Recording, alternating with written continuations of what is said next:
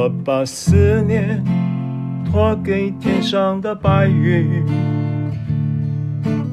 让它飘呀飘，飘进你心底。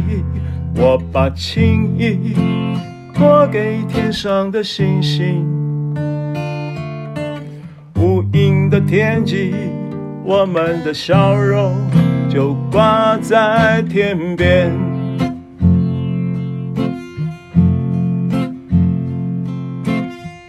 前方的路虽然漫长又艰辛，足是我们。最大的力量。当你哭泣，当你失望又软弱，别忘了他就在你身旁。我的灵啊，仍要前行。暴风巨浪，我都不怕，脚步不要停。我的灵啊，仍要前行，擦干眼泪，继续赶路，为主征战不停息，往前行，往前行。我将祷告化成谷中的流水。让它流呀流，流进你心扉，我们的心紧紧相依又相偎，百般失恋中彼此来分担，分享主荣美。当有一天这个世界过去了。当跑了路，是否已抛弃？是否能像保罗一样夸口说：美好的仗我已经打过了。主啊，你说，当进心里，因为劳苦在你面前都不是突然。我说主啊，我愿意走。你为我死，我为你活，我要并行往前行，往前行，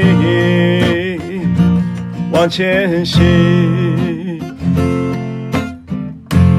我把思念托给天上的白云。让它飘呀飘，飘进你心底。我把情意托给天上的星星，无垠的天际，我们的笑容就挂在天边。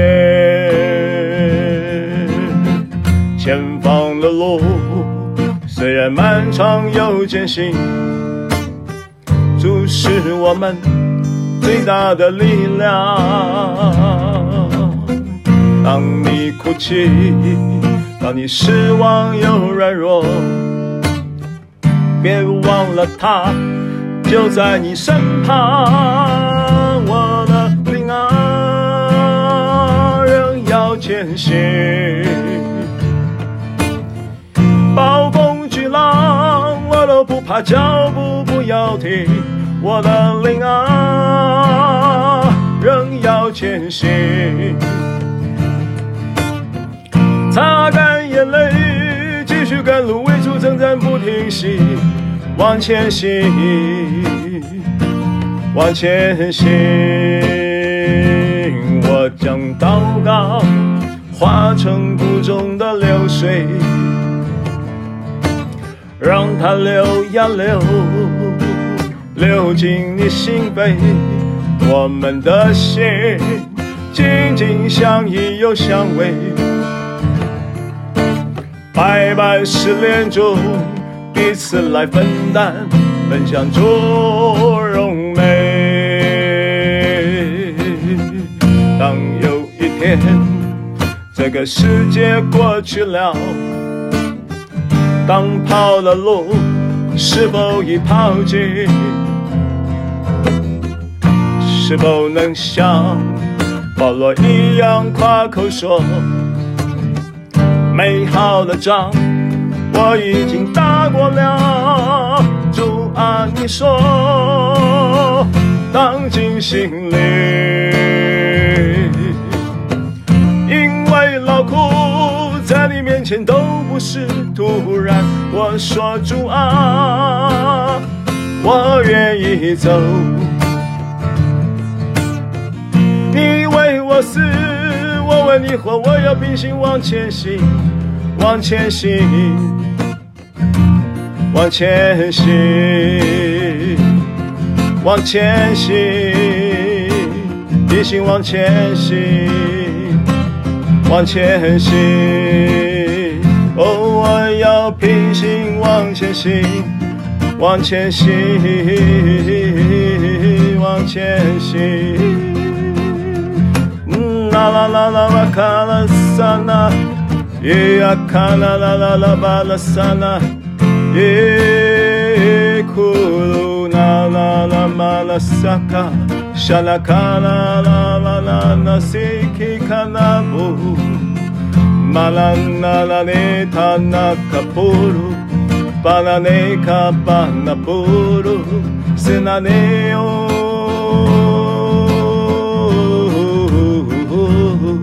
呀啦啦啦啦啦巴鲁萨卡巴雷。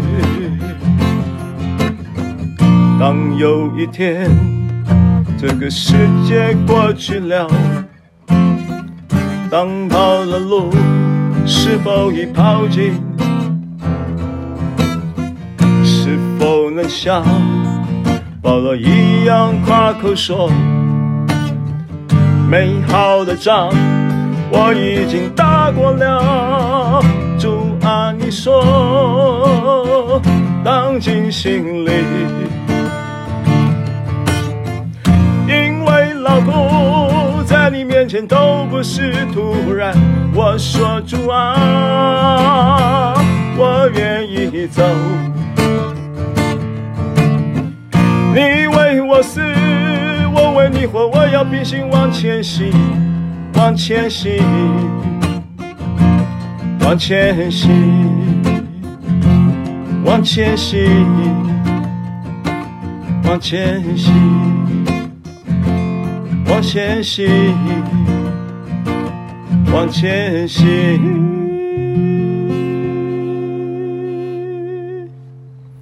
赞美你，给我们这样的心智，让我们效法你的生命，效法保罗的生命。忘记背后，努力面前，向着标杆直跑，要得着你招我们向上去得的奖赏。谢谢你，我们的生命不但充满了你所赐的恩惠，你还有许多的恩赐要给我们。这些恩赐包含了你在终局要给我们的奖赏。而天天我们到你面前，我们就已经在你的恩典中不断地领你所赐给我们的奖赏。我们相信，今天你仍然有奖赏要赐给我们。在我们聆听你话语的同时，你就要借着我们向着你所怀的信心，来恩赐我们各样的奖赏，将智慧赐给我们，将自由赐给我们，将平安和喜乐赐给我们，将安息赐给我们，因为。人非有信，不能得神的喜悦。凡到神面前来的人，必须信神是，因为你要赏赐那寻求你的人。谢谢你，我们同心祷告、敬拜、歌唱，奉耶稣基督的名，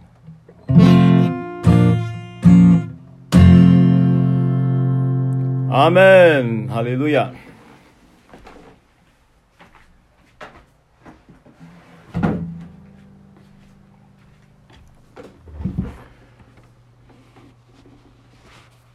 好，大家早安。有听到我的声音吗？有的话，请方便的话给我一点回应。大家早安。有。好，谢谢，谢谢。有。好，谢谢。来，请拿起圣经来，我们来宣告啊，跟我一起宣告说：“这是我的圣经。”这是我的圣经。圣经说我是什么人，我就是什么人。圣经说我拥有什么，我就拥有什么。圣经说我能做到的事，我都能够做到。今天我将被神的话教导。今天我将被神的话教导。我的魂正警醒着。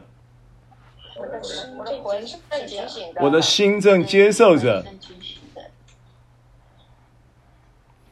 我的心正接受着。我的心正接受着。我的生命正不断的在更新。我的生命正不断的在更新。我再也不一样了。再也不一样了。奉耶稣基督的名。奉耶稣基督的名。阿门。阿门。阿门。好，我们今天的罗马书课程的进度呢，是要到第九章最后一段。那我先把今天经文的进度先宣读一次。如果你手边有圣经，可以看着啊。第九章的第三十节到三十三节这个段落，这样我我们可说什么呢？那本来不追求义的外邦人反得了义，就是因信而得的义；但以色列人追求律法的义，反得不着律法的义。这是什么缘故呢？是因为他们不凭着信心求，只凭着行为求，他们正跌在那绊脚石上。就如经上所记，我在锡安放一块绊脚的石头，跌人的磐石，信靠他的人必不致羞愧。好，那我我想起一件事情啊，就是要简单的做一个报告。那从下个礼拜呢，应该是我记得日期是十月二十五号。啊，到十月十一月六号，那中间呢，这一段时间呢，是赶路的雁复育中心的弟兄们呢，正在忙着搬家，啊，所以弟兄们暂时就不上线，啊，但是呢，我们的课程呢是不停的，啊，因为我们的课程呢不但有录音，也会有在 Zoom 的。作业的同时呢，也会有 YouTube 的呃直播的档案，上传直播的档案。所以呢，到时候就请 Peggy 特别帮我们留意一下录影的档案，可以留给赶路的医院的弟兄在抽空来补课啊，他们自行补课了啊。所以我把这个报告事项呢也发在这个会议的。信息里面啊，文字的刚刚也发出去了啊，大家可以看一下。啊，换句话说，简单的讲，十一月二十五号到十一十月二十五号到十一月六号期间，赶路的医院的弟兄暂时不上线，可是我们的课程不会停，因为有每一个礼拜我们的课程有其他的学员一起参与的，我们欢迎，所以原则上不停。那不停的原因是因为线上的。作业都有录音或录影，可以随时让赶路的弟兄可以补课用，啊，所以我们就就是照常进行了啊。简单的这样说明一下。那刚才我们读的这一段圣经，呃，开头又是一个这样，啊，那讲到这样的时候呢，是怎样？那就要回忆一下前面到底讲了些什么东西。当然。九章这一段呢，他又回到了一个主题，讲到义，啊，讲到律法的义，讲到神的义。因为你谈到律法的义，你就不能不谈神的义。律法的义什么概念？律法的义的概念叫做行为的义。那行为的意义到底有没有价值？当然有价值，但是在神的义作为我们生命赐予的前提之下。律法的意义就变成是简单、自然、轻松、愉快的结果。如果不是这样，你撇掉神的义的基础，然后要追求律法的义，那就是另外一条路。圣经中其实有很多有很多呃这种叫做两两相对的概念。那圣经中两两相对的概念呢，比方说啊，我现在发到信息里面，可以让你看一下，看一下，举举这么一个例子了啊，因为呃，我觉得对大家会有帮助了。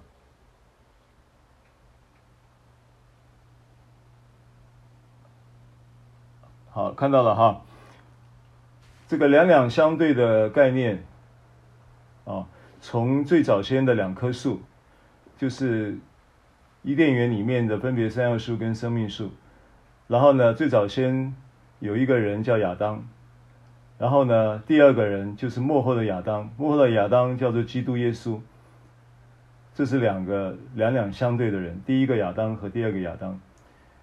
然后还有两个约，旧约跟新约，那导出了两种信念，一种信念叫以人为本，靠自己的行为得生命；一种信念叫以神为本，因信神儿子而得生命。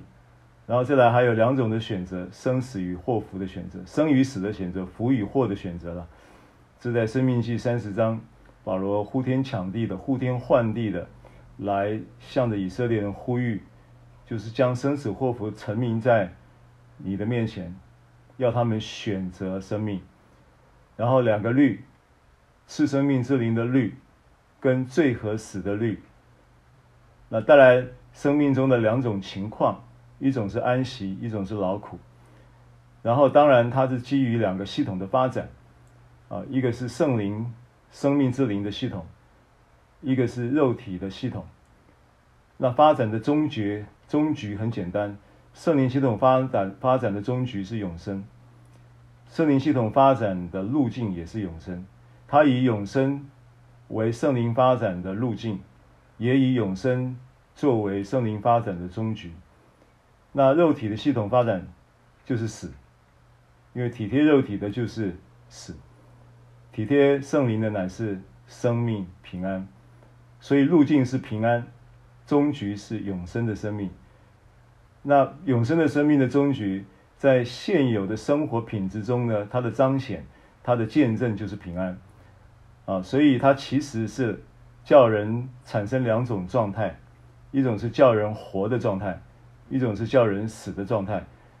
那这一个总瓜说来呢，其实是两种制度在相对，一个是由世界、律法、宗教、人的肉体结合起来的，叫做。字句所代表的律法制度、肉体的体系等等，那一个是圣灵所代表的恩典制度，啊，这个是我们在看到圣经中其实一直在透露这个两两相对的概念。好，所以当我们说到义的时候，它也有两两相对的概念。什么概念呢？一个叫神的义，一个叫做什么？叫做律法的义。那这个相对的，它。其实并不是两个不同的系统，它是律法本就是良善，是公义的，是好的，啊，只是人把律法，神颁布律法不是要人来守，那犹太人呢就把这件事情呢成为呃这个他们要在神面前来得生命，要到神面前来得称义的一个手段。他误解了，或者是扭曲了神颁布律法的原始动机。那这个是我们都已经知道的一个神学的，就是在律法恩典的一个概念。那呃，那今天呢，我们开头讲到这个这样的时候，那是怎样？起码你要理解到，在前一讲我们提到，我们想。把上一次我们提到的一段圣经，可是没有时间分享，呃，我们来从这个圣经来做切入啊。上一次我们分享了一段圣经，在以赛亚书的十章二十二节到二十七节。以赛亚书十章二十二到二十七节，啊，这段圣经我们上礼拜有看了，可是没有时间分享。那我简单的把它带一下，作为一个今天这个信息切入的一个入口。啊，那经文说：“以色列啊，你的百姓虽多如海沙，唯有剩下的归回。原来灭绝的事已定，必有公义施行，如水涨溢。好，所以你看到这些经文呢、这些字眼呢、其实都会让人触目惊心啊。呃，说到灭绝啊，这个好像都是神都是扮演了一个杀手的角色啊。全世界，你看圣经，如果说你用这个角度，你不是用神的本性来解读圣经的话，你就会从这些字句就误解了神啊。那到底是在灭绝什么？那公义施行就要灭绝一些东西吗？对，是的。那灭绝什么？那灭绝不义吗？好像。我们的思维就是义跟不义在在作为一个呃分野啊、但实际上呢，我们继续往下看，公义施行如水涨义，然后呢，因为主万军之耶和华在全地之中必成就所定规的结局。那上一次我们在讲到这个呃，就是九罗马书九章的时候。提到应该是在二十八节嘛，啊，因为主要在世上施行他的话，叫他的话都成全，速速的完结。好，那这个语气跟这个以赛亚书的这个二十三节，十章二十三节，刚刚我们读的是经文，就是要成就，必定要成就所定规的结局。又想到末日等等的啊，那当然我们上次说到说。当时的犹太人的确有一个末日的概念，这个末日概念其实是耶稣在向着门徒预言启示主后七十年，一块石头不留在一块石头上的这个预言，成为门徒们印象深刻对末日的一个认知，所以他们在讨论的末日跟我们在看的末日的角度跟不是一回事。啊，所以我们要回到他当时耶稣跟他们在讲这个主后七十年的这一个一块石头不留在一块石头上啊的都要被拆毁的这件事情，是主耶稣针对圣殿的一个预言。而这个预言呢，的确在耶稣讲了这个话之后的几十年就应验了。那而且那一次其实是可以说是历史上以色列人遭遇。虽然在历史上以色列人有许多被掳的经验，但是呢，在在他们的这个种族被呃这个政当时的这个集权的政权，那、呃、当时以色列遭这个呃有耶路撒冷了，遭到提多将军的的毁灭的那个过那个时间点是尼禄已经。已已尼禄已经呃驾崩了啊，已经死了。尼禄是在他在位的时间，应该是在主后的差不多是五十二年、五十三年到主后的六十六年之间，大概有十三四年的在位期间。这十三四年在位期间是是他的一个对。呃，他其实他是一个，我刚刚我有之前有提过，他的这个人是一个怪咖了哈，是一个呃极端性格的人，然后也极端的暴残暴的人，性格很残暴，所以他在那段那个在位期间呢，对基督徒的迫害呢，有很多很多呃手段是呃历史上大家都众所周知啊，很就是非常的残暴。那呃，我就不说了，因为呢说了让人不舒服啊。那总之呢，那那段历史让以色列人在那样的境况当中呢，跟呃当时的凯撒是不对盘的，有许多大小的战役呢，就在就是反抗了啊，有许多的反抗军就在以色列当中就兴起来。那这些大大小小的反抗的事情，让这个罗马政府也忍无可忍哈，然后。一直到主后七十年，尼禄已经驾崩之后的呃四五年间呢、就有了一次这样的一个呃军事的毁灭行动啊。那这件事情呢，就就是耶稣所预言的那个历史事件就发生了。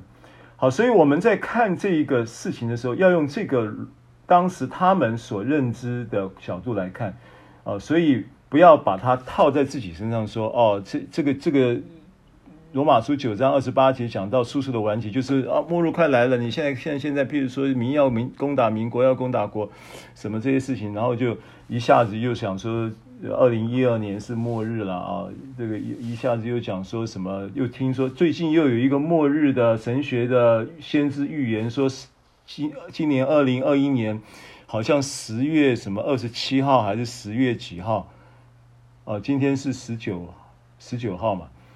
啊，好像是我忘了是有有这么一说啦。我我我我，因为这些这些事情。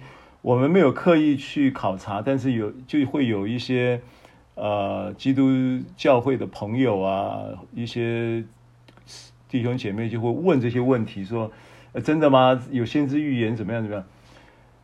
那神的话已经讲了，就是那日子没有人知道，只有父知道。啊，那我们面对这些事情的态度是：你要知道这些。你在基督里面，你的命定就是永生。然后呢，你就是末日要来之前呢，你这个所有的信徒都要被提的啊，你就不用担心那些问题，那些灾难什么跟你不会发生关系的。好，那我我话再说回来啊，我我要讲的这个经文呢，呃，对应到罗马书九章，我们要切入今天的信息啊，所以接着我们继续往下看，罗马就是以赛亚书十章二十二节到。二七节这段圣经，接着看二十四节。所以主万军之耶和华如此说：住锡安我的百姓啊，亚述王虽然用棍击打你，又照埃及的样子举杖攻击你，你却不要怕他。好，诶，跟亚述扯上关系了，跟埃及扯上关系了。原来这一个耶和华在全地之中所必成就、所定规的结局。这个结局呢，指向的是，如果对应到罗马书九章的二十八节的速速的完结的预言，因为到了罗到了罗马书的时代，又比耶稣的时代又要更晚了，要更晚，然后又更接近了主后七十年，啊，因为罗马书的撰写时间应该在五十五到五十七年，所以大概就是到七十年，就是十三到十五年间，所以我相信使徒保罗也好，或者是使徒。彼得也好，或者使徒约翰也好，可能都会有这种迫近、时效迫近的感觉，所以他们在书信当中都会露露出一点点这样的一个，因为他们也都记得耶稣的预言，所以就露出了这样的一个，呃，这个在圣灵的提醒、感动跟感觉中呢，有一些蛛丝马迹。好，所以。这边扯到什么？这一个所定规的结局扯到亚述王，扯到埃及。换句话说，他似乎是要结束一种权势，要结束一种力量。这个力量呢，可以在这里用亚述来代表，又用埃及来代表。然后我们在上一次跟大家看了最后结束的一段圣经文，是在启示录十一章八节，又讲到有巴比伦来代表。然后巴比伦又像埃及，然后埃及又像耶路撒冷，对不对？记不记得这个经文？这个经文这样子说，你都会脑袋转不过来的，对不对？怎么会把耶路撒冷比作埃及？耶路撒冷跟埃及怎么扯上关系呢？那圣经上就这样说呀，《启示录》十一章的第八节，《启示录》十一章的第八节说，他们的尸首就倒在大城里的街上。这个城是什么城呢？这个城按着灵意呢叫索多玛，然后又叫埃及，按着灵意，然后呢就是他们主定十字架之处，主定十字架地方叫耶路撒冷呀，所以这个城可以说又是耶路撒冷，又灵意上又是索多玛，然后又叫埃及，然后这边又讲到亚述，对不对？然后呢，启示录到了十七八章的时候，就指出了所这个巴比伦要倾倒，要被倾覆。所以，其实你把它综合看起来，索多玛、俄摩拉、埃及、亚述，是呃巴比伦。巴比伦在追溯的话，要追溯到它的原始的典故是在创世纪十一章的巴别。那巴别塔或巴别城的系统，它合在一起，一个是政政治系统、行政系统、物质的系统，城是物质系统的。这一个体体系，对不对？所以它由政治的这个系统作为总括性的一个系统，然后另外一个系统叫巴别塔，巴别塔是宗教律法的系统。那这两个系统其实是二合一的。二合一做什么？二合一来对付耶稣嘛。所以当年罗马政府的比拉多，比拉多洗洗手说这个是跟我无关，但但是他也任凭犹犹太人当时的法利赛人这些犹太人这些当时的百姓把耶稣钉死。所以犹太人预表了巴别，在这件事上定死耶稣预表了什么？预表了巴别塔。然后比拉多预表了巴别城，就一个政治行政的系统，一个宗教的律法。的系统合并起来对付耶稣，但没想到他对付耶稣反被耶耶稣对付了。耶耶稣在这一个看似失败的生命的那一个呃转折，却又从失败中重新站立，因为他死了又复活了。他没有死就没有复活的机会，置之于死地而后生，对不对？所以把他把他们把耶稣钉死的这两个。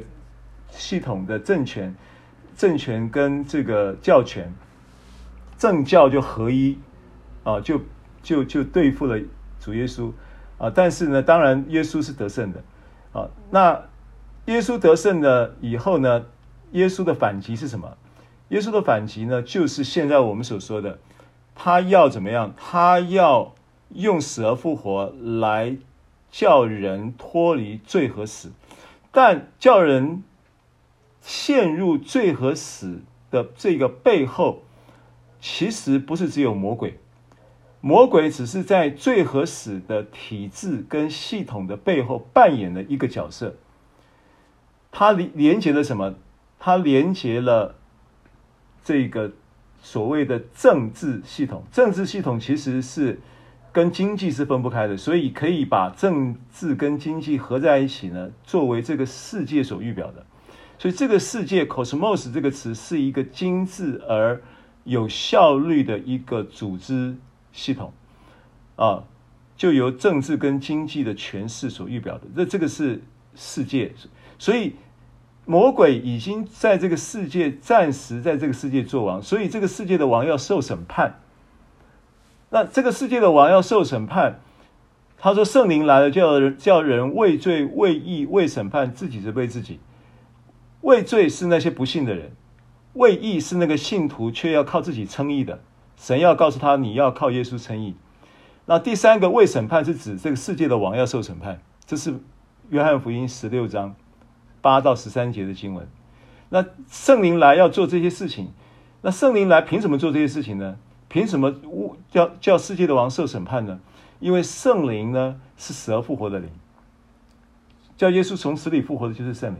所以，当死而复活的灵圣灵在我们里面的时候，世界的王的权权，他的政政权跟教权，在我们生命生命中就没有权势。我们凭信心领受这些权势，恶就要离开我们。所以，回到以赛亚书十章，继续看啊，他说：虽然亚述王，因为我刚才讲了亚述、所多玛、俄摩拉。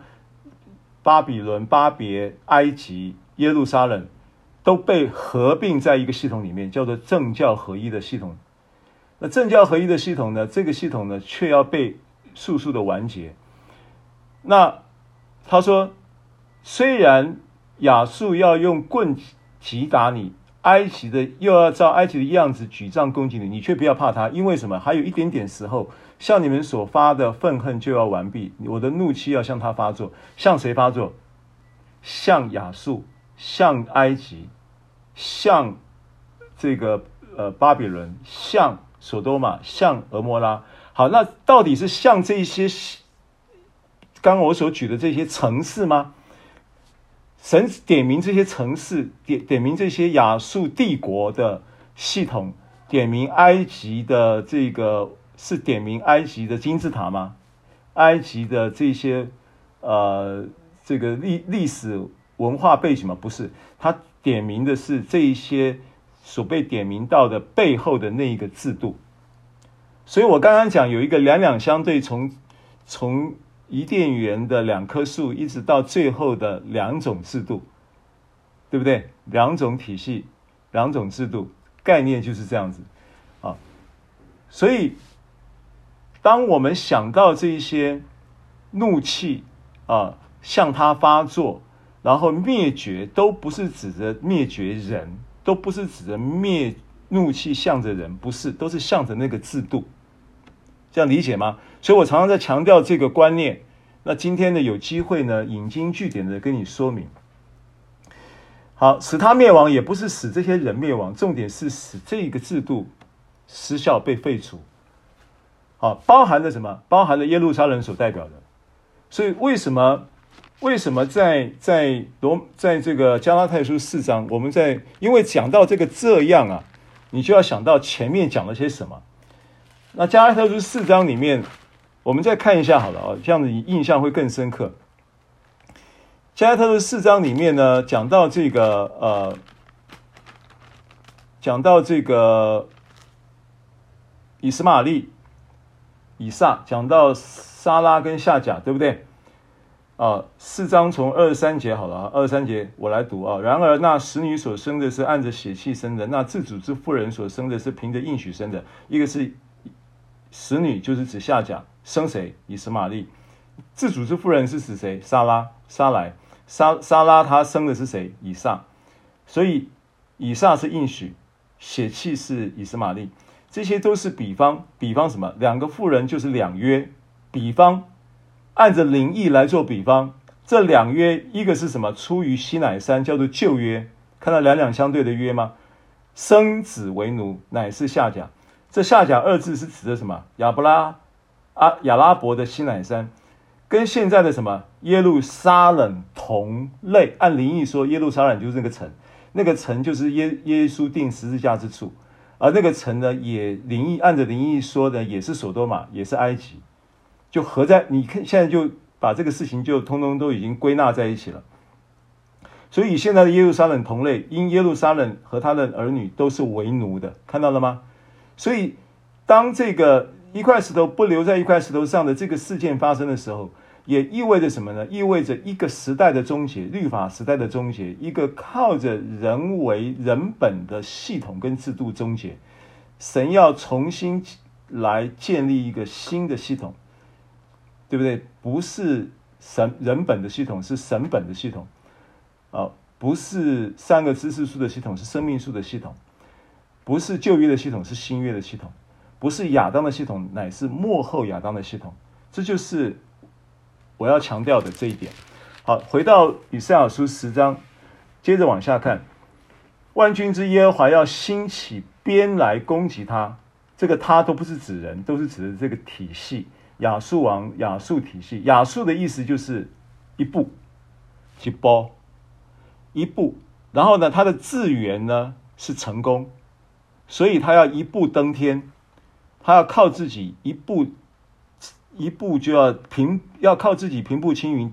所以他造塔的时候，他说塔可通天呐、等于要当神的意思啊。肉体是这样的一个倾向。好，所以万军之耶和华要兴起鞭来攻击他，好像在俄利磐石那里杀戮米甸人一样。耶和华的杖要向海伸出，把杖举起，像在埃及一样。到那日，亚述王的重担，亚述王的恶必离开你的肩头，他的恶必离开你的颈项，那恶也必因肥壮的缘故称断。哈利路亚啊！肥壮原文是什么？是膏油，是圣灵的恩膏，对不对？所以你不，你不再欠肉体的债了，然后你也不再。不再需要负那个奴仆的轭了，因为那个奴仆的轭就是靠律法称义的轭，那太累了，那个轭必要离开的。所以你看亚述王的这个重担要怎么解呢？就是就是加拉太书五章一节讲的嘛。加拉太书五章一节说，基督释放了我们，叫我们得以自由，所以要站立得稳，不要再被奴仆的轭挟制了。啊。这就是指的律法，就是指的肉体，律法跟肉体、跟世界、跟魔鬼的系统成为一个体制，合拍的体制。啊，就是我们常常讲说，魔鬼、世界跟肉体嘛，叫三一三一鬼啦，开玩笑，圣经上没这样讲，这是我我讲的。三而一的神，还有三而一的魔鬼，就魔鬼、世界跟肉体。啊，它合起来变成一个体质。三股合成，他也懂得三股合成，三股合成的绳子不容易折断啊。但是耶稣基督就要 break，就要因高有的缘故，要叫这个恶被被撑断，要再叫叫这个这个景象上的恶，肩头的恶重担被撑断。好，理解了吗？好，那我们就要进到今天的经文。呃，罗马书九章看三十节哈。三十节、三十一节这两节一起看好了，这样我们可怎么说？因为这样我就交代清楚了是怎样啊？我们可说什么呢？那本来不追求义的外邦人反得了义，就是因信而得的义，因信称义。但以色列人呢，追求律法的义，反得不着律法的义。好，换句话说呢，神的义，因为神的义在哪里显明？神的义正在这福音上显明。神的义也正在你身上显明。神的义的显明的层次是什么？按照罗马书罗马书九章三十跟三十一节的启示，然后再连接到罗马书第一章十六节、十七节，说福音本是神的大能，要救一切相信的，先是犹太人，后是希利尼人。然后神的意正在这福音上显明出来，这意是本于信，以至于信，只是义人必因信得生。对，这两节圣经我们都熟悉，其中几个关键词：福音是神的大能。OK，那福音是神的大能，要透过什么彰显出来？透过神的意作为凭借，神的意，那神的意呢，也正在这福音上显明。那福音成为我们的。生命的同时，福音是预是是是耶稣为我们的罪定死了、埋葬了、复活了，对不对？这是福音的事实。那福音的事实呢？我们在生领受、相信、接受了这福音的事实，这个真理的灵呢，就要带着我们进入死而复活，叫做死、埋葬、复活的生命体验。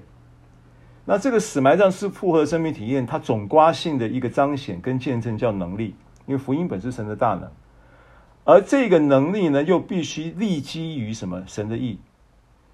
彰显是立基于神的意，不是立基于你的意。那立基于神的意，神的意的层次是什么？第一个是神他站在他父亲的身份跟角色，他有他的义，对你应有的义要履行。而他要履行这个父的身份的义的同时，他做法上具体的做法就是使他的独生爱子耶稣基督成为我们的义，所以他差遣他的爱子耶稣基督为我们的罪死了、埋葬了、复活了，对不对？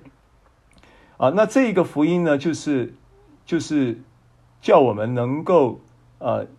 接待他，接受耶稣基督，就赐我们权柄做神的儿女。所以，当我们做神的儿女的时候，我们得了一个义的生命，我们有了一个生义的生命的 DNA，对不对？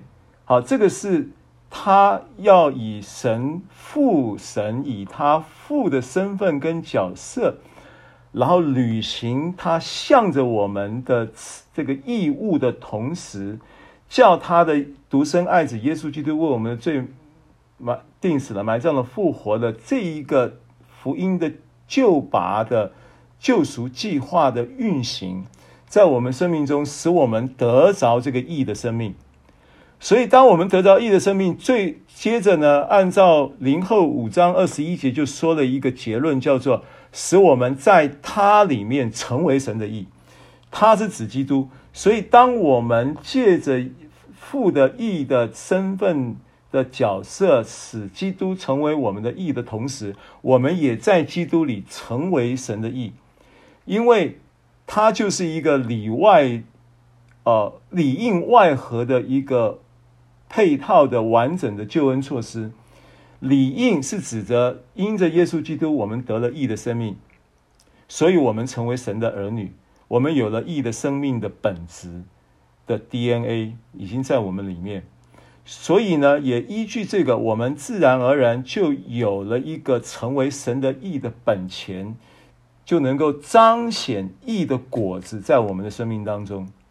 我们的生命的 DNA 里面呢，有许多的父神的品格在我们这个生命的 DNA 里面，父神的品格里面有智慧、有能力、有有平安、有喜乐、有仁爱、喜乐、有和平，对不对？有节制、良善、恩慈，这些温柔，这些都是父的生命 DNA 义之生命 DNA 的的素质。这个素质呢，就已经是成为我们的素质。好，当是当我们是当我们在这样的一个立基点上的时候，我们结出义的果子，叫成为神的义。义的果子在我们身上彰显，是不是就变得自自然然？自自然然啊，因为我们有了这个生命嘛，所以这一个彰显，彰显就叫做行行为嘛，显出来的叫外在的行为，外在的生活状态，这是不是彰显？那这个彰显就叫做律法的意义啊，阿里的怎样不？所以三十节、三十一节，这样我们可说什么呢？那本来不追求义的外邦人反得了义，就是因信而得的义；但以色列人追求律法的义，反得不着律法的义，而律法的义却因为这一般。不追求义的外邦人，反而得了这个律法的义，而这个律法的义是指什么？就是指着外在的状态彰显行为的果子啊，这样可以理解吗？好，我们对照一下两节圣经啊，这九章三十一节、三十节、三十一节，就可以用这个罗马书八章三节、四节来解。啊，所以我们看一下罗马书八章的三节四节。罗马书八章的三十三节四节呢，经文说：律法既因肉体软弱有所不能行的，神就差遣自己的儿子，成为罪身的形状，做了赎罪祭，在肉体中定了罪案。所以外邦人他他没有要追求义啊，外邦人只是觉得说我软弱，我没有办法面解决我生命的问题，我需要救主。我需要被救赎，外邦人就这样子而已，所以他没有要追求义啊，他反得了义，就是因信而得的义。信什么？信神差遣自己的儿子成为最深的形状，做的赎罪祭，接受了这个赎罪祭而已，对不对？所以就怎么样，就得到了这一个因信称义的义，然后得到了因信称义的这一个义的生命嘛。是不是义的生命？这是不是父正在履行父的义？父神的义是不是正在履正在这个经经文上就看到他正在旅行嘛？所以我刚刚讲说神的义，你要我跟大家分享神的义的层次，你要有什一个什么概念呢？第一个，先基于他是父父神父亲的身份，他理当向着我们有怎样一个义的一个一个救赎。啊，譬如说父亲，父亲是不是有父亲账单的义务？你缺乏的时候，你就要意识到他是父，他会供应我，因为他是父亲嘛。啊，谐音梗啊。好，所以这个是一个一个基于父亲的身份来看神的义的一个立基点。然后完了以后，他是不是有具体的履行他义的行动？就是使基督成为我们的义喽，是不是？就差遣自己的儿子成为罪身的形状，做的赎罪祭，是不是基督成我们的义？然后第三个就是什么？又叫我们成为神的义。所以接着看第四节，使律法的义成就在这，成就在我们这不随从肉体，只随从圣灵的人身上，是不是？所以律法的义是不是成就在我们的身上？成就在我们这一班，呃，以父神的身份作为义的一个基础立基点，延伸出差遣他的儿子作为做了赎罪祭，差遣他的作为赎罪祭成为我们的义，就是把义的生命给了我们，使我们成为得称为神的儿女，并且我们也真是他的儿女。有了这个生命，叫做义之生命的 DNA，所以我们就成为神的义，是变得自自然然。你看，这都是生命的事情啊，这都是信心的事情，完全是基于你相信而已，对不对？完全是基于你接受而已。然后完了以后，律法的义就彰显出来了。所以你当你在看神的义正在这福音上显明，这个显明的层次是这样子：一，父的义的身份，履行他义的义务，进行使基督他的独生爱子做了赎罪祭，成为我们的义的救赎，而产生了我们成为神的义的一个彰显。带出最后第四个层次，叫做律法的义，就成就在我们身上。所以八章的三十节、三十一节就是这么解释。这是什么缘故呢？这是什么缘故呢？为什么是这样呢？难道他们就是呃第三十二节嘛？哦，因为他们不凭着信心求，只凭着行为求。他们正跌在那绊脚石上。他说：“为什么以色列人？因为九章开始呢，他还是主要是针对以色列人。他现在还是在向着犹太人说话，只是呢，他在向他们说话的时候呢，他会同时带到外邦蒙恩、外邦的这个本来不追求义的外邦，啊、呃，就是本来是你们看不起的。”本来是你们自视甚高而其而藐视的这一班人呢，却得着了神的义。他其实也要透过这样揭示，要来激动他们，要来激励他们，要来驱动，给他们一点驱动力，激将啊，让他们好好的正视这件这个问题，正视这个事情。那这个讲的也是事实。那为什么？难道你？难道为什么？为什么这个？是会变这样子呢？那也安呢？事情怎么会变这样呢？他们会觉得，我相信犹太人会觉得非常。看到这里，保罗描述到这里，他们如果领理解了前面所讲，我相信是理他们会是理解的，因为保罗很很高超的这个叫做技术面的操作，就是用旧约的圣经来启示他们。让他们知道这些这些旧约圣经都是指着基督说的，这些旧约圣经都是指向这一个神要赐的恩典说的。哦，所以不要再把他们所理解的旧约圣经只是知识化，他们必须要启示化。所以保罗特别用很大量的旧约圣经在跟他们对谈，包含这几节圣经呢，啊。正叠在那绊脚石上，就如经上所记：“我在西安放一块绊脚的石头，叠人的磐石，信靠他的人必不是羞愧。”这都是旧约圣经，以赛亚书，这是以赛亚书的的经文。而且这一个二三十三节的这个经文呢，短短的，就是就如经上所记：“我在锡安放一块绊脚的石头，跌人的磐石，信靠他的人必不是羞愧。”如果你去查的话，这个还是两处。以赛亚书的圣经串在一起的。保罗用这些经文用的是信手拈来啊啊，就是反正就是游刃有余的在用啊，所以他对这个圣经旧约圣经熟悉熟悉度是十分的高啊。只是说他没有办法没有办法说出那个经文的出处是几章几节，因为抱歉那个时候呢还没有分章节，所以不是保罗不搞不清楚几章几节，不要误会他了。他非常熟悉圣经。我现在告诉你，上半节三十二、三十三节，九章三十三节的上半节，我在西安放一块绊脚的石头，敌人的磐石。这个经文是出自于以赛亚书八章十四节。然后下半节，信靠他的人必不是羞愧。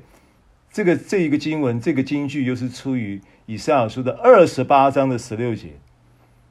就是他一下子一句话 blue 出来的时候，就含挂了一个一个头一个尾的经文串在一起，一个在八章，一个在二十八章，啊，所以我在查读这些圣经的时候，我都觉得主啊，你你你运行你的应许的话，在我们每一个人身上，也在孩子身上运行什么话呢？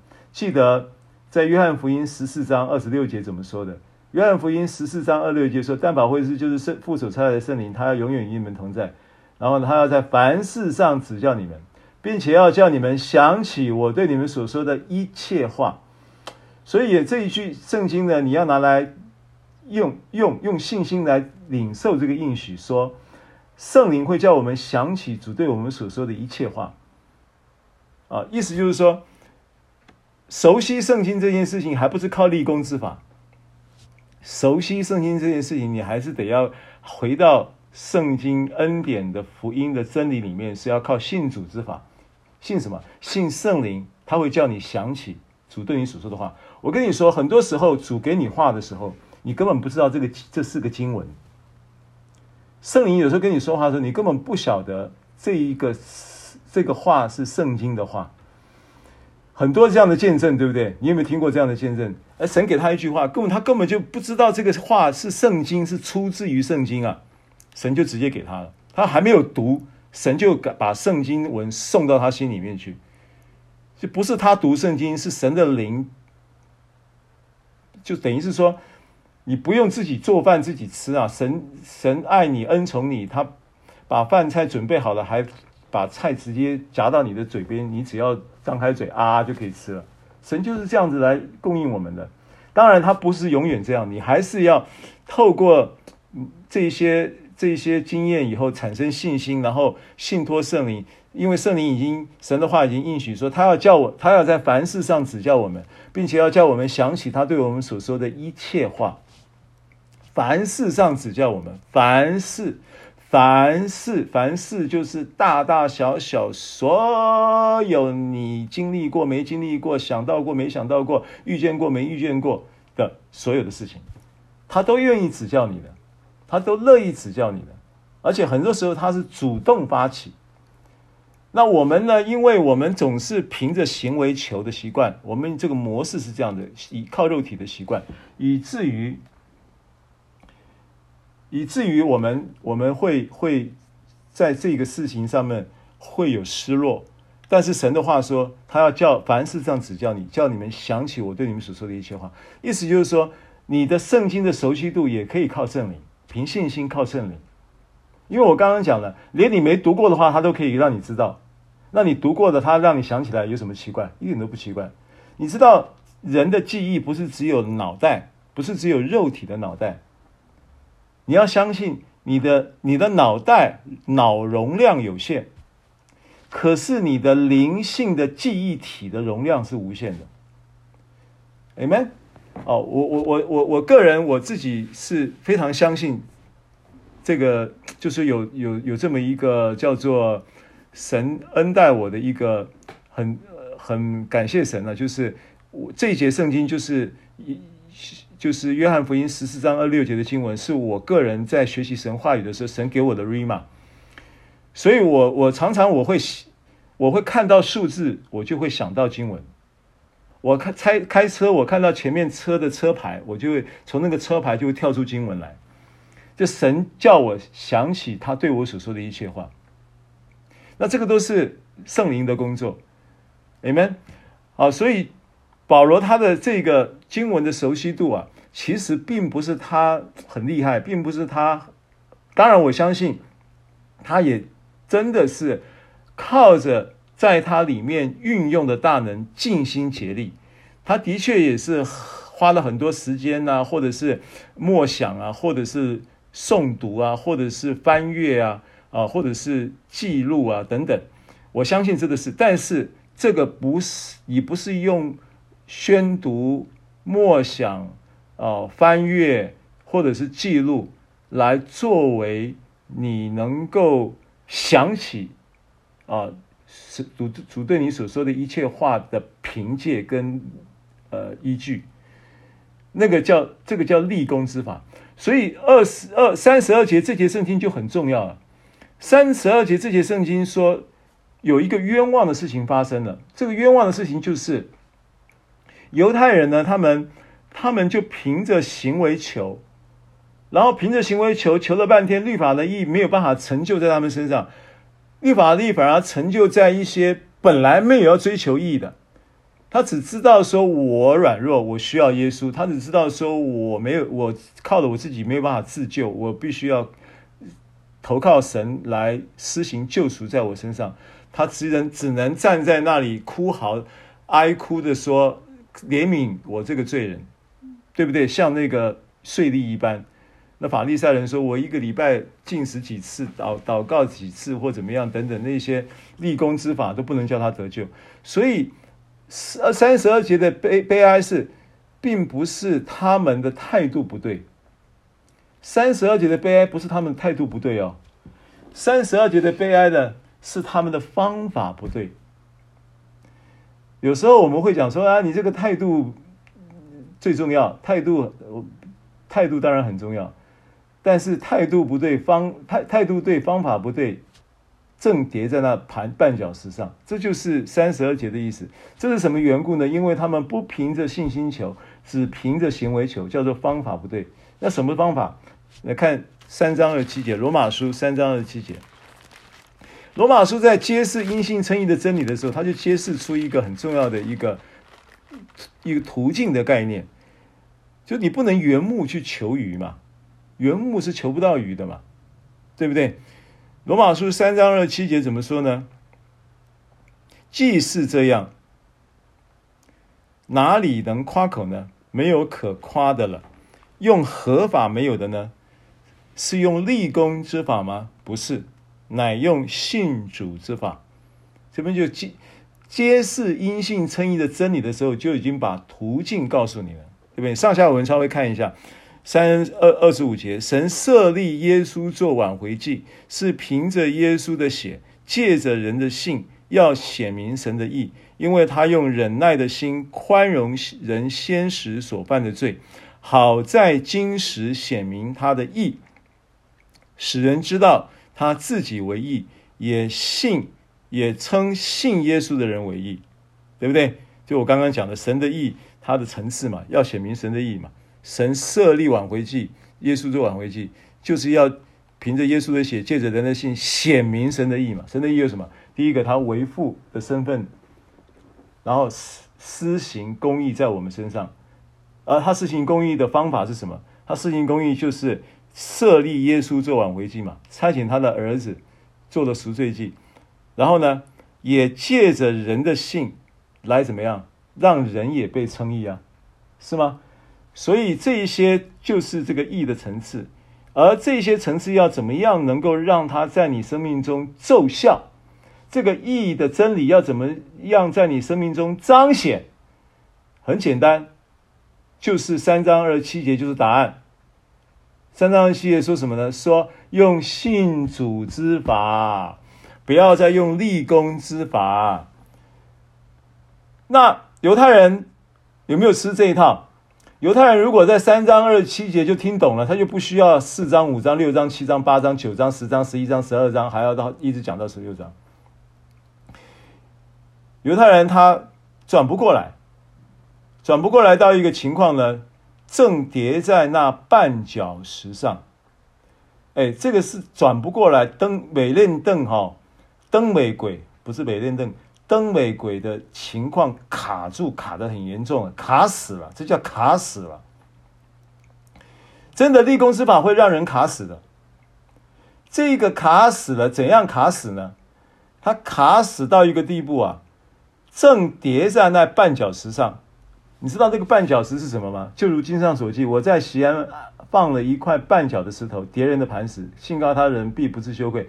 这个人是指谁？这个绊脚石是指谁？这个磐石是指谁？他说：“这个磐石，这个绊脚石，是放在西安的绊脚石，是在放在西安的敌人的磐石。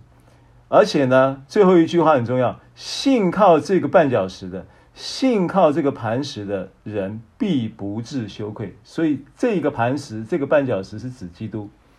这个绊脚石呢，因为基督在在。”在这个呃圣经中呢，很清楚，从旧约时代的那个灵磐石就是预表基督。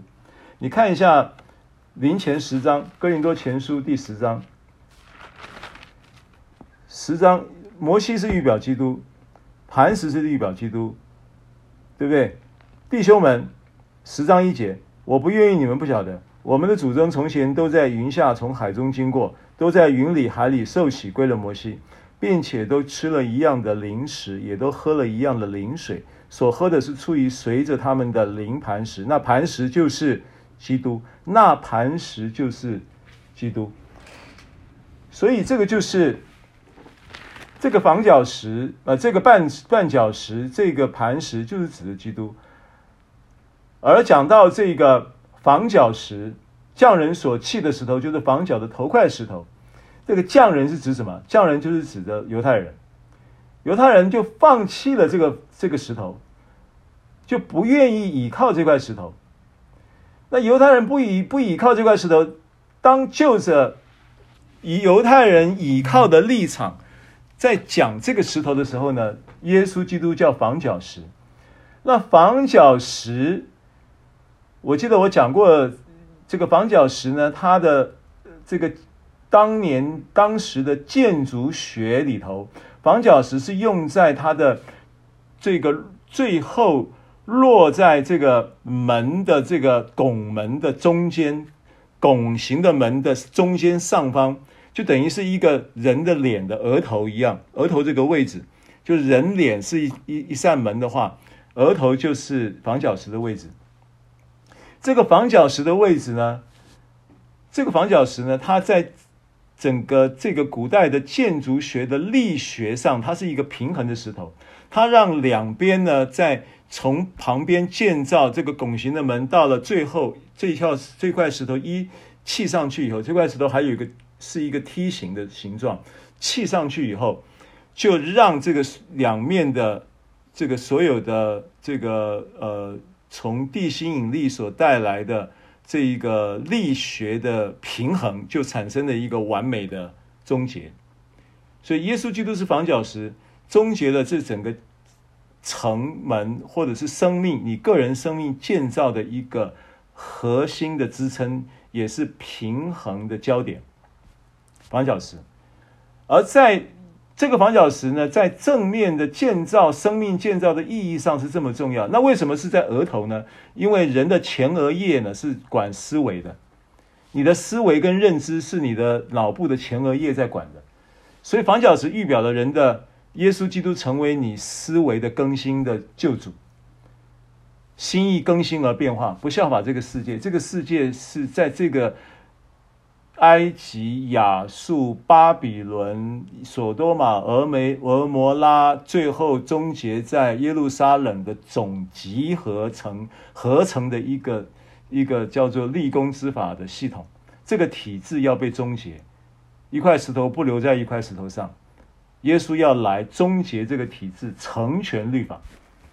好，所以在这段圣经里面也有成全律法的概念在里面，耶稣来成全律法。所以马太福音第五章十七节，我们都熟悉这个经文说：“莫想我来是要，呃，废掉律法，乃是要成全。”耶稣来不是要废掉律法，这是耶稣亲口讲的话。他来是要成全律法。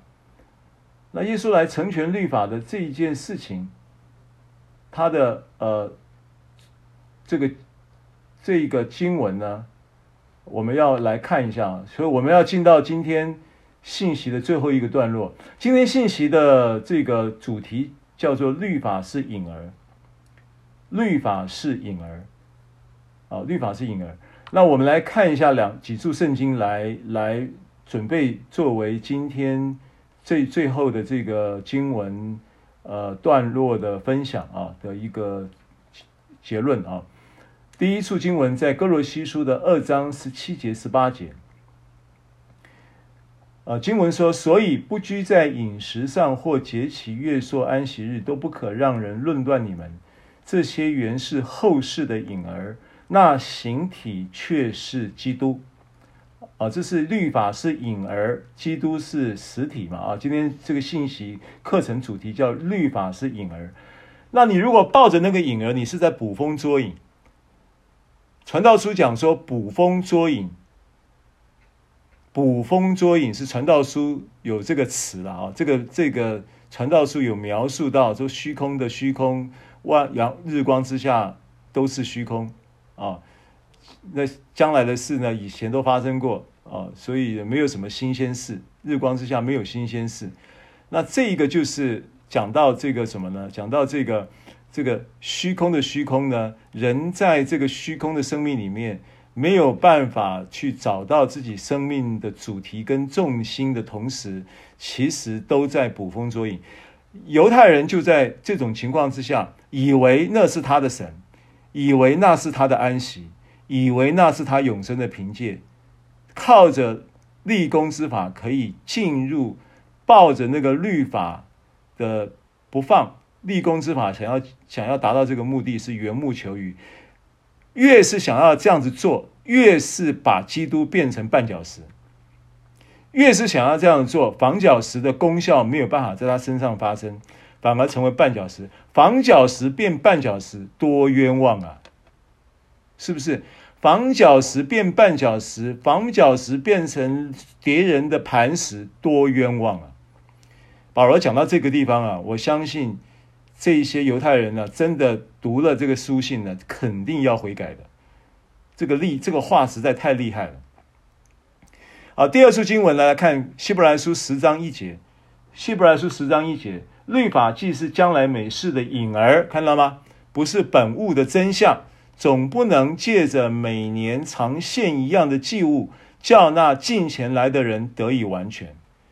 所以律法只是影儿，耶稣是实体。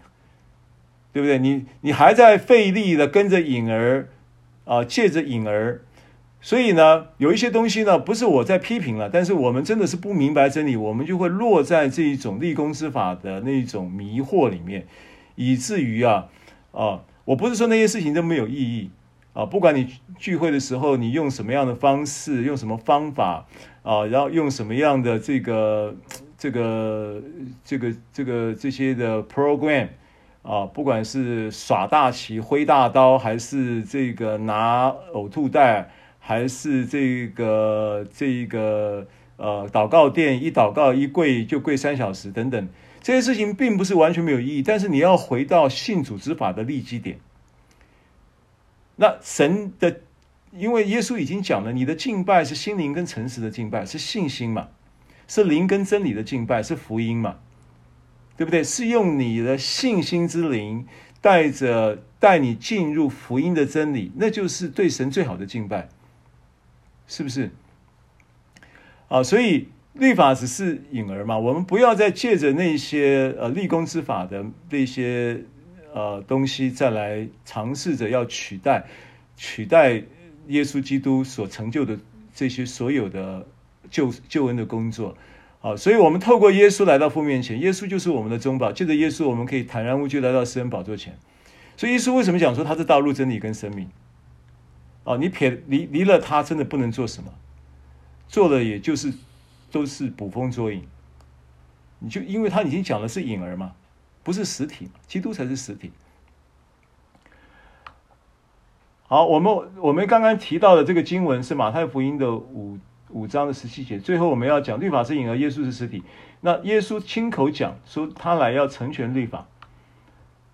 那他来成全律法是什么意思？因为很多人在解释这段圣经的时候，就是莫想我来要废掉律法和先知，我来不是要废掉，乃是要成全。因为这个经文前后文，我们我我翻一下哈，我来读给大家听啊。马太福音的五章十，刚刚读的是十七节。那十七节、十八节说什么？我实在告诉你们，就是到天地都废去了，律法的一点一画也不能废去，都要成全。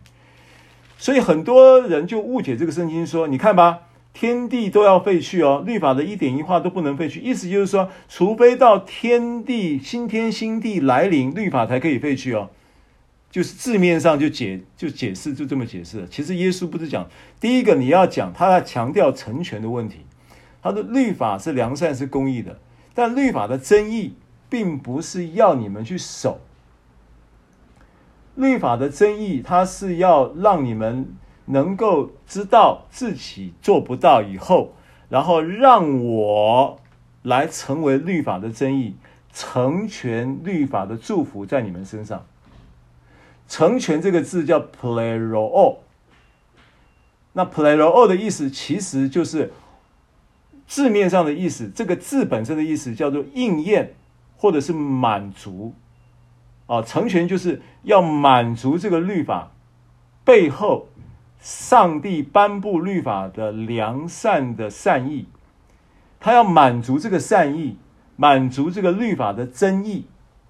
所以耶稣他要来成全的意思，就是他要来将如何借着律法背后看见认识神，向着人的善意，向着人的真意，真理要怎么样成全在人的身上，是要透过耶稣。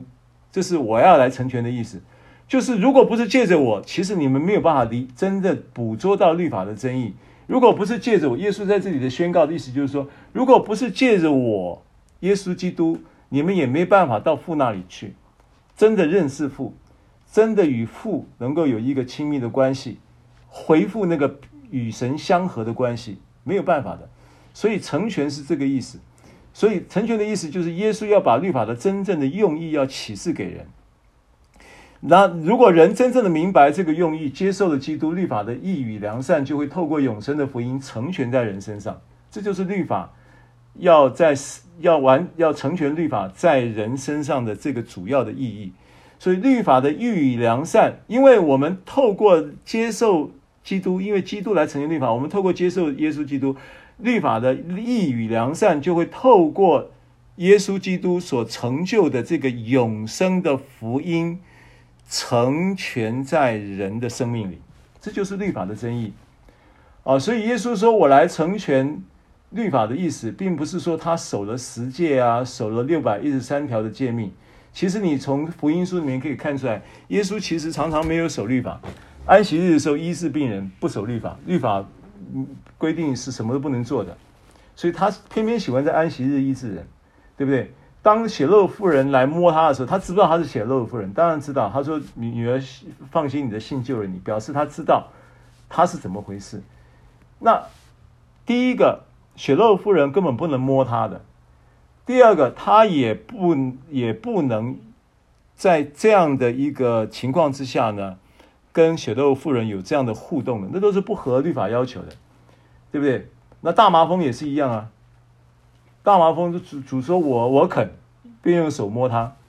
大麻风怎么可以摸？不可以摸啊，要隔离啊。这些都是违背律法的。所以耶稣成全律法的意思，不是我们守不住，他帮我们守了，所以我们信耶稣，我们就等于成全律法，不是这个意思。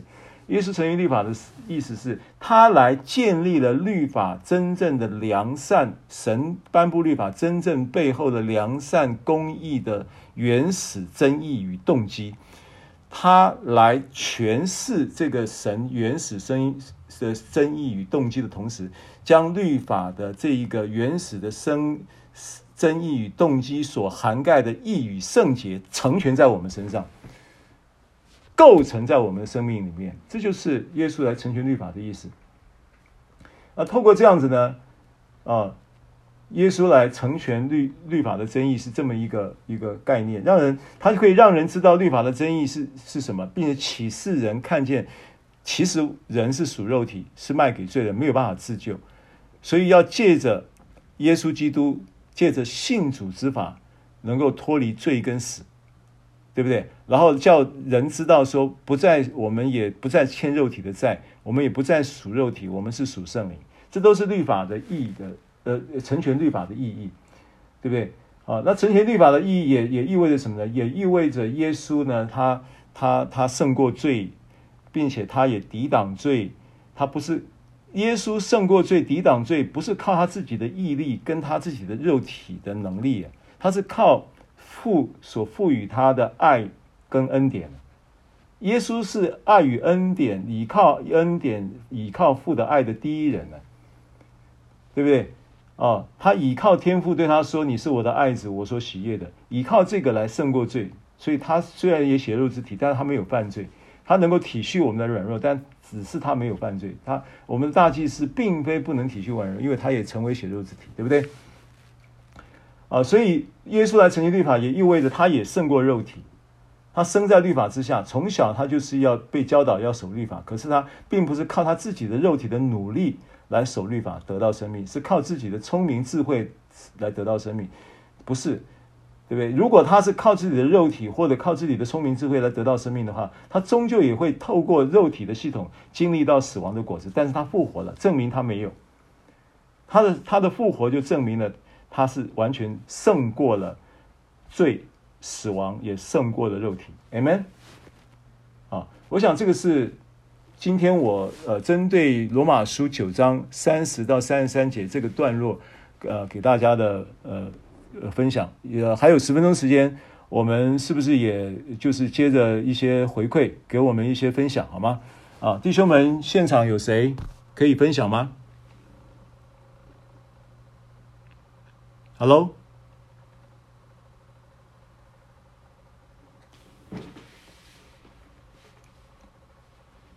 线上还在吗？我是平安，平安，我是齐俊。哦，齐俊，好久没听到你声音。哎，啊，OK，我要。分享的就是今天呃一些领受是。摩西传的恩典哦和真理都是由耶稣基督来的。嗯，那我们得救呢是本乎恩，也是因着信。嗯，这并不是出于自己，乃是上帝所示的，也是也不是出于行为。对。那今天牧师讲到律法是隐儿。对。啊，以前那时候刚来赶路得约的时候，我就觉得。呃，我的心灵跟我的身体是被辖制的，嗯哼，可是没办法，我一定要认识这位救主，因为神知道，呃，我在呃药瘾这部分是软弱的，嗯、我也知道我在这我在世上的时候，我没有办法去克制我自己的软弱，对，我只有靠着耶稣基督，我才有办法去得救，对，这是我唯一的道路，所以就是因为圣灵的带领，对，跟神知道我是一个迷途的羊，嗯、让我一路引领到我现在到现在。对，我觉得很感谢神，也很感谢呃圣灵的一路带领，让我知道真理是什么。阿门。那在这几天呢，我一直在看《为爱飞行》牧师里面讲的，嗯，责任感，男人必须要对自己负责任，对家庭负责任，是对妻子负责任。是。那以前这些我都是没有做到的。我很感谢主，就是主一直在引导我，嗯哼，让我知道我呃我该怎么去对家人负责，对呃妻子负责。阿门。呃，这是我今天的一点点分享。好，谢谢你，奇俊，太棒了，太棒了。被爱，今天的喂养，阿门。好，谢谢，谢谢你的回应。被爱，受训练，负责任，阿门。好，弟兄们还有吗？还有谁可以分享吗？弟兄？牧师平安，平安。思凯，思凯，思凯，平安。呃，牧师，我刚刚我看了看了。我很仔细的看你那个两两相对的概念，是，然后我我觉得这个这这很好，因为因为两两相对就可以看出，分别是行为跟恩典，一个是信心，一个是靠行为而得诚意。嗯哼，然后从这从这两两相对里面就可以看出来。嗯哼，对，然后我就越看我越发现说，呃，嗯，靠信心称义，使我们才可以真正得生命，而不是靠。靠我们的行为，就像不是立功之法，而是信徒之法。阿门。然后我刚刚读到罗马书的九章三十节和三十一节，嗯，然后我听到牧师的讲解之后，嗯，我我觉得那个那本来不求义的外邦人反得了义，嗯，就是因信而得的义，就很像很像我们在这边的弟兄们，嗯，可能刚进来的时候都不是相信神的，嗯，但后来之后呢？后来之后，就慢慢的发现，我们靠自己是没办法改变我们自己所有的、所有所有的问题，是，而是要去靠神。嗯哼，然后对，而我们也本来都不是在追求追求这些神的意，我们本来追求的就是需要神的帮助。嗯，然后而我们信神之后，神自然自自然然就帮助我们，而我们也自自然然就称义了。对，阿门。然后呃。我们也不要去靠这些行为，因为神的应许都已经赐下来给相信的人。是，我只是作为一点点的分享。啊，很好，很好，很有系统啊！啊，你越来越发表越来越条理，越来越好，感谢神。谢谢牧师。好，或是因为弟兄们有几很多位都去搬一些家具，明白。剩下的是比较新进的弟兄，好，不太都比较害羞，可以，没问题。分享。好，那我们线上姐妹们有没有要分享的？再来两位好吗？线上的姐妹有没有？线上其他的弟兄姐妹？牧师，我是祥莹。祥莹，平安。啊，牧师，平安平安。是。啊，感谢主，感谢主。再再次的听牧师分享耶稣，真的是好喜乐。阿门阿门。我，我过去都是立功之法。我一直想要做一个好太太，嗯，我想要做一个好妈妈，是，我想要做一个大好人，嗯，我希望我我要旁边的人都看到我的美好，嗯，所以我都拼命的去做，拼命的去做，是，好，不管是工作方面，不管是在家庭，我都是百分之百的尽力，我都是尽心尽力，但是为什么？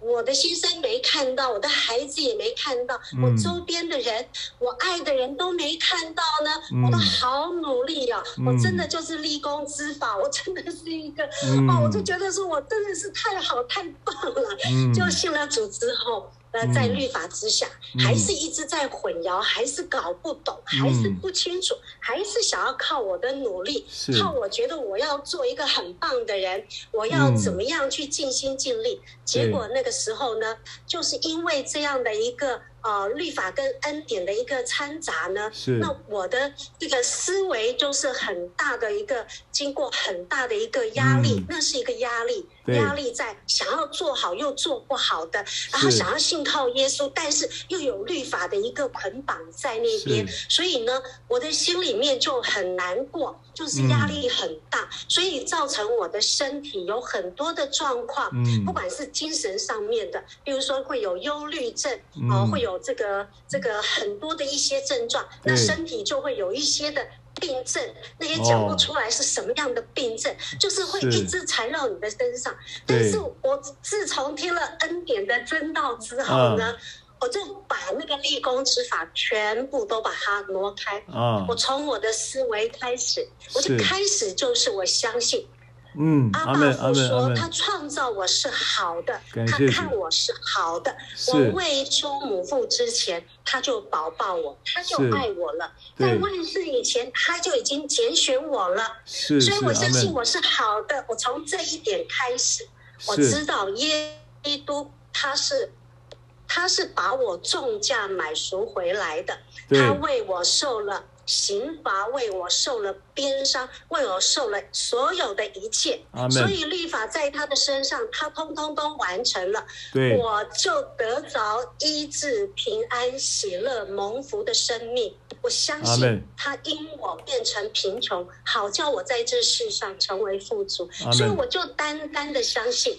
就是信主之法，阿门，太好了。所以我现在，嗯，身体健壮，阿门，凡事兴盛，阿门。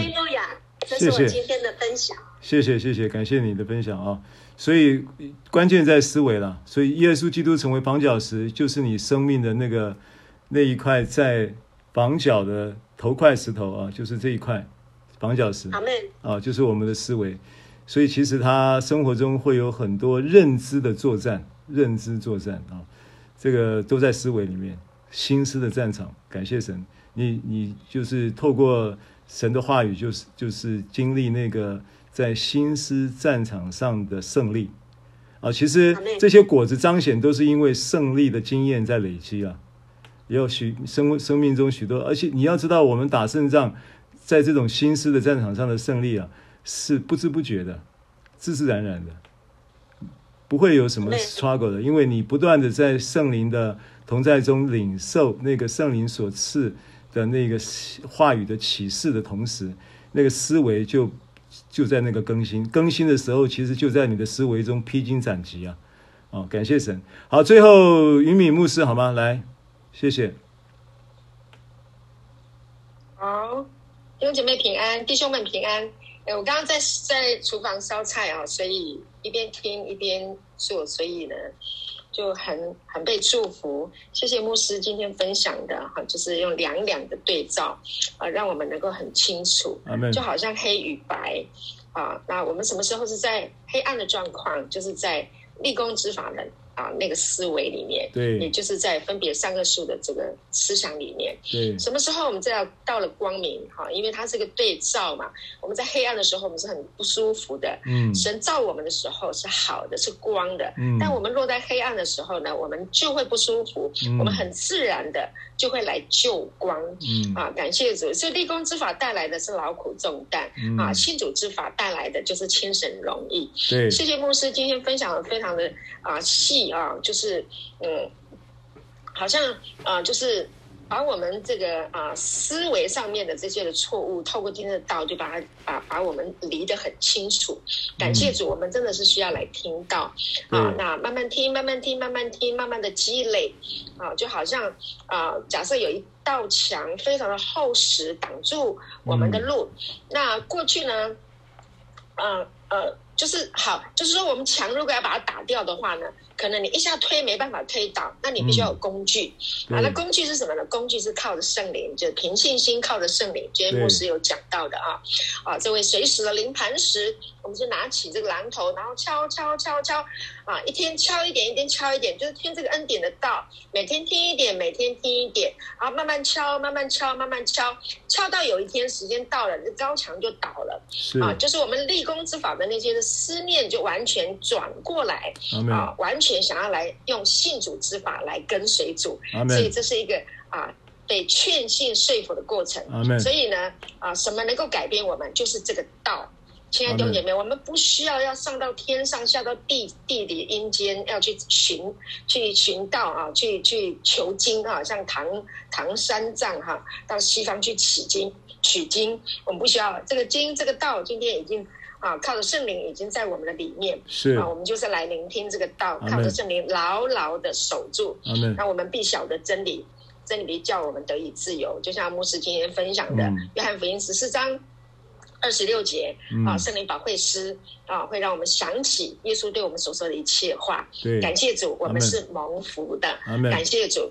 好，那呃呃，我要鼓励一下我们的弟兄，刚刚齐俊还有思凯。你们两个人的分享都非常的有内涵啊！那曲靖很认真的在学习，在成长哈、啊，要啊过去的啊这个错误导正回来，要来负责任。嗯、我相信圣灵会答应你，帮助你哈、啊。那那这个要有责要有责任的思维，但是呢，这个担子要交给神，不要自己扛啊！要有要有呃，要知道神会帮助你负责任，你就会负责任。